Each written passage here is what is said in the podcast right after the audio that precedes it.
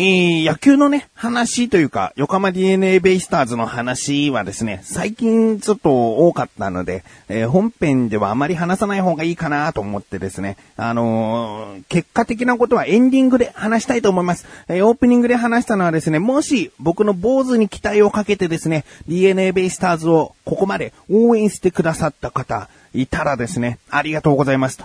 お礼はこの最初にですね、お伝えしておきたい。本当にありがとうございます。ということで、今回は美味しいとあるものを食べてきた話をしたいと思っている自分がお送りします。菊池のなだらか向上心。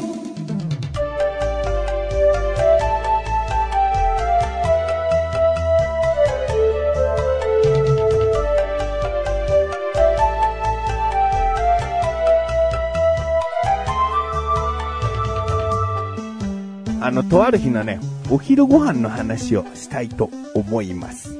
えー、仕事の関係で打ち合わせってことでね、東京の方に行ったんですけどね。で、とある通りの並びにですね、あの、ペッパーランチ。うん僕好きですね、ペッパーランチ。お肉とご飯とね、鉄板の上でこう自分で混ぜて、で、いろんな調味料かなんかで味が変化したりなんかして食べるというね。お肉今、中盛りみたいな、大盛りみたいな。そんなことしながらもう肉を味わう。ペッパーランチ。うん。まあ、近くにもあるってあるけども、あまり行かないから、ここでもいいかな。全然いいな。お肉食べたいなって思ってた隣がですね、太陽のトマト麺っていうね。もう、こう、テレビの、グルメ番組や雑誌とかでね、よく取り上げられてたんじゃないかなと思います。太陽のトマト麺。こちらもね、チェーン店なんですよ。えー、都内にも何店舗もありますし、大阪にもあるのかなあと神奈川県の方にも、えー、数店舗ありましてですね。で、まあ、チェーン店なんだけれども、僕は一回も食べたことがない。うん。店を見かけるってこと自体があまりなかったんだけども、でも、店を見かけたとしても、僕は少し入りづらさがあって、で、何かというと、もう、あれだけさ、雑誌とかテレビでさ、女性に人気とか、女性向けに、女性でも入りやすくみたいな、ね。あトマト麺っていうのは、あの、トマト味のラーメンだと思ってくださいね。えー、だからパスタなんじゃねえのって思う方は、まあ一応丼に入ってるし、えー、麺も多分ラーメンの麺を使ってるんじゃないかなと思うので、えー、まあトマト味のラーメンだと思ってくださいね。で、そこまで女性推しをするとさ、もうさ、女性推しをしすぎるとさ、もう女性向けなんだよね。うーん、なんか女性どうぞっていう雰囲気がすごいから、うん、で、こう店内をね、ちょっとこう窓越しで覗くとさ、男性いないのよ。うん、女性がテーブル席で一人で食べてたり。なんかもう女性ムードが漂って。入りづらいなぁと思ってね。で、ペッパーランチとさ、トマト麺の間に立ってるわけよ。で、どっちにしようかなと思って。ペッパーランチだったらね、何回か行ってるし、食券買って、食券渡して、カウンター席座って待ってれば、いつも通りの美味しいペッパーランチ食べられるなと。ペッパーライスかな食べられるなと。分かってる。でもこのトマト麺、あまりお目にかかれないよ。ね。もう今後もそこの場所は、行くとは思うので、えー、今日限りの場所ではない。だけども、今日言っておけば、次も入りやすくなる。一回目の勇気っていうのがね、すごく必要なんだけど、振り絞った方がいいんじゃないの？あのー、昔になりますけれども、スターバックスコーヒーとかさ、やっぱり入りづらさがあって。で、何度か行ってるともう一人でも、こう、全然気軽に入って、なんとかの、トールで、なんつってね、あ頼めるようにはなってるんでね。結局こう、一回目の勇気っていうのが何でも必要で、ここも振り絞ろうかな、と思って。僕はね、この太陽のトマト麺、入りました。入ると同時にですね、いらっしゃいませ、聞こえますわね。もちろんですよ。ね、いらっしゃいませ言ってくれた方がね、どうしたらいいかわかりやすいしね。いいんだよ。いらっしゃいませ言ってくれるのはいいんだけど、女性しかいない。店員女性しかいないんですよ。もう、これまた気まずいみたいな。いや男性来たみたいに思われてんのかなっていうね。この、恥ずかしさ。で、なんか、聞かれてもないのに一人ですなんて言っちゃって。で、手前のテーブル席は、えー、テーブル1個に対して2人座れる。テーブル1個に対して4人座れる。で、その奥に女性が1人で食べてる。だから僕はどこを選ぶかって言ったら、一番ドア側のテーブル1個に対して2人が座れるちっちゃいテーブルの方に、もうすぐ座ったわけ。もう、なんか、奥に行ってさ、奥トイレしかなかったら恥ずかしいし、もう下手に動き回るより、分かりやすい手前の一人席、一人席っていうか二人席だけども一人でも全然許される、この一人席に座ろうと思って。で、座って。で、あの、向こう側の椅子には自分の荷物なんか置いちゃって。で、座ってですね。もう自分の中で、あの、実は入る前にスマホでメニューを確認しておりますので、トマト麺ではなくですね、太陽のトマト麺ではなく、太陽のチーズトマト麺を食べたいと。ね。あの、粉チーズがね、すごいいっぱい乗っかってるのがチーズ麺なんですけれどもね。それが食べたい。太陽のチーズトマト麺一つください。つって。単品で。つって。あ、単品でよろしいんですね。つって。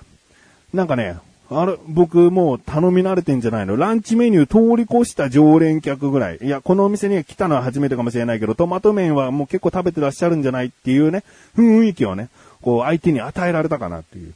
うん。で、まあこう待ってたわけ。待ってる時も店内をあまり見渡さない。あまり見渡してたらなんか初心者みたいだもん。だからもう一点を見つめるというか、外の方をこうぼーっと見たり。うん、もうあまりこうそわそわしないように心がけて。で、店員さんがね、こう近づいてきたのが分かったんで、あれもう来たのかなと思ったら、なんかこう、畳んである、こう、紙ナプキンみたいのを持ってきてですね、お使いになられますか？つって、ああ、なんか前掛けみたいな、よだれ掛けみたいな、あよだれ掛けではないか、あのー、ね、汚さないように、紙エプロンから、紙エプロンみたいの持ってきてくれて。僕、あの、とっさに何かしてくると、いや、いらないっていう風に言っちゃうんですよね。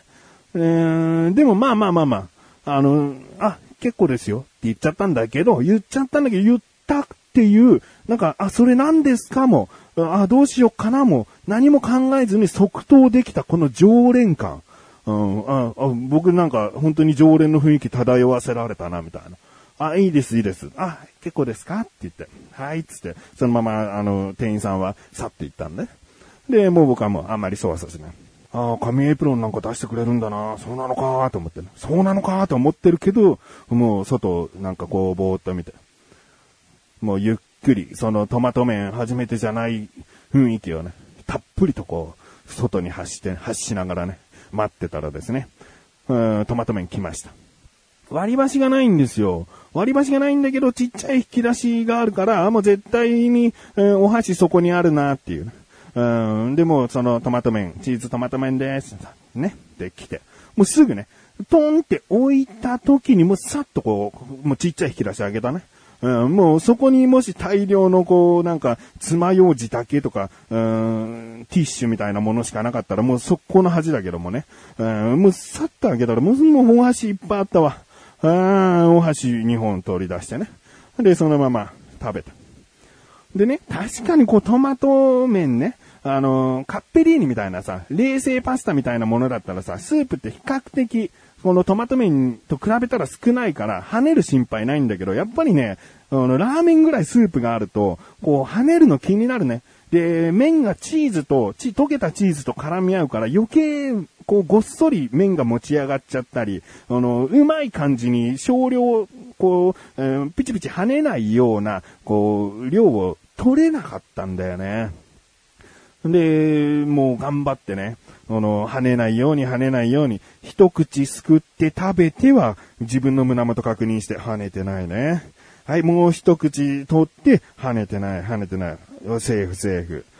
じゃあ、こんぐらい行っても大丈夫かな？つって、スーってして。あ、跳ねてない、跳ねてない。やっぱり僕はカレーうどんとか食べるのも得意だわ、と思ってね。でもこう、注意しながらこう、食べて。ああ、待てよ、待て、待て、待て。こんな食べ方してたら、絶対に初心者だと思われると。なんであの人紙エプロンいらないって言ったの？超気にしてんじゃん、胸元、みたいな。食べ方に自信持ってないじゃん、みたいな。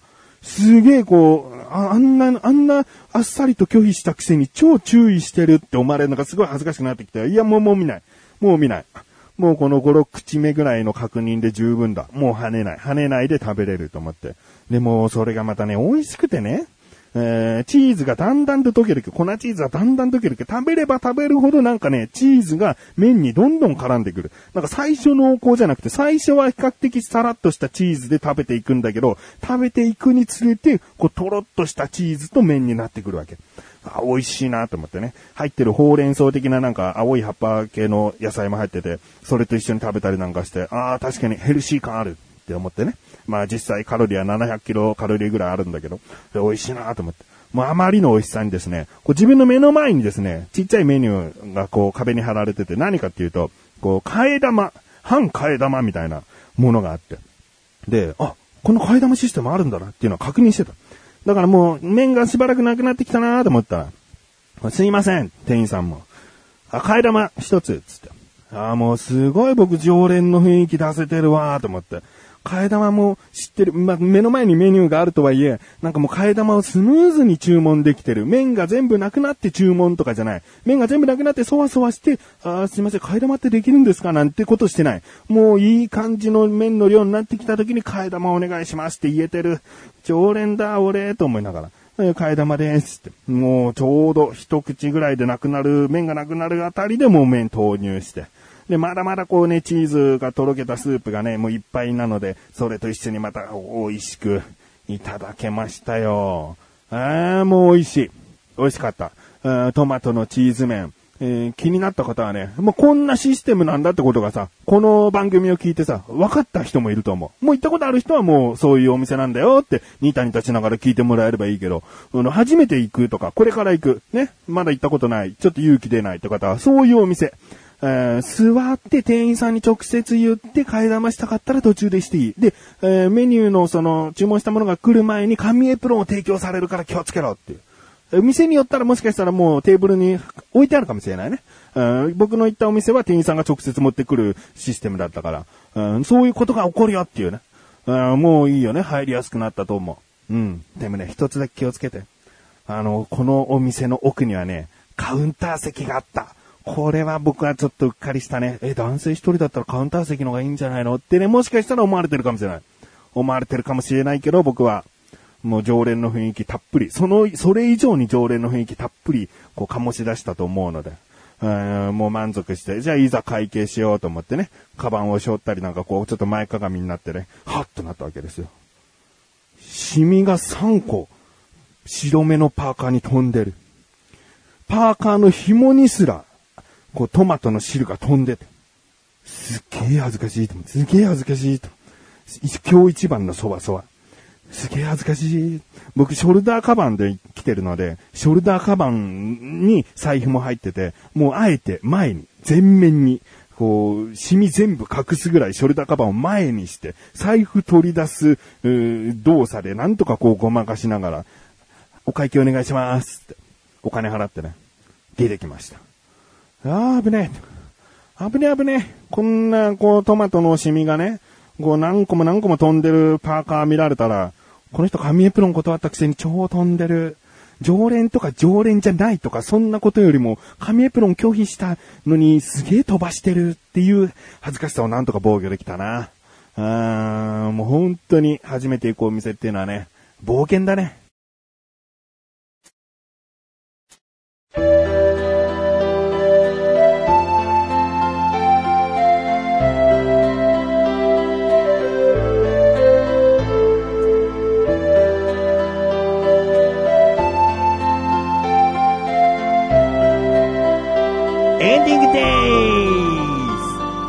あのー、横浜 DNA ベイスターズのさ、最終的な結果ね、クライマックスシリーズファーストステージ巨人を倒して、なんとかファイナルステージに進出することができた。ね、ファイナルステージ。えー、カープさんにですね、うーん、カープさんは1個、1勝分アドバンテージがあるので、3勝したらもうカープさんの勝ち。えー、4勝したら横浜 DNA ベイスターズの勝ち。ね、もうカープさんもいきなり2勝しちゃってね。なんとか横浜がその間に1勝して、でもまた負けちゃった。まあ、結果的にはですね、クライマックスシリーズ敗退ということでね。だけど、また来年、えー、気持ちを入れ替えてですね、応援していきたいなと思います。ということで、なだらかっこ女子は毎週セーブ更新です。それではまた次回お会いいたい菊池勝利したメガネた周りでもあるよ。お疲れ様です。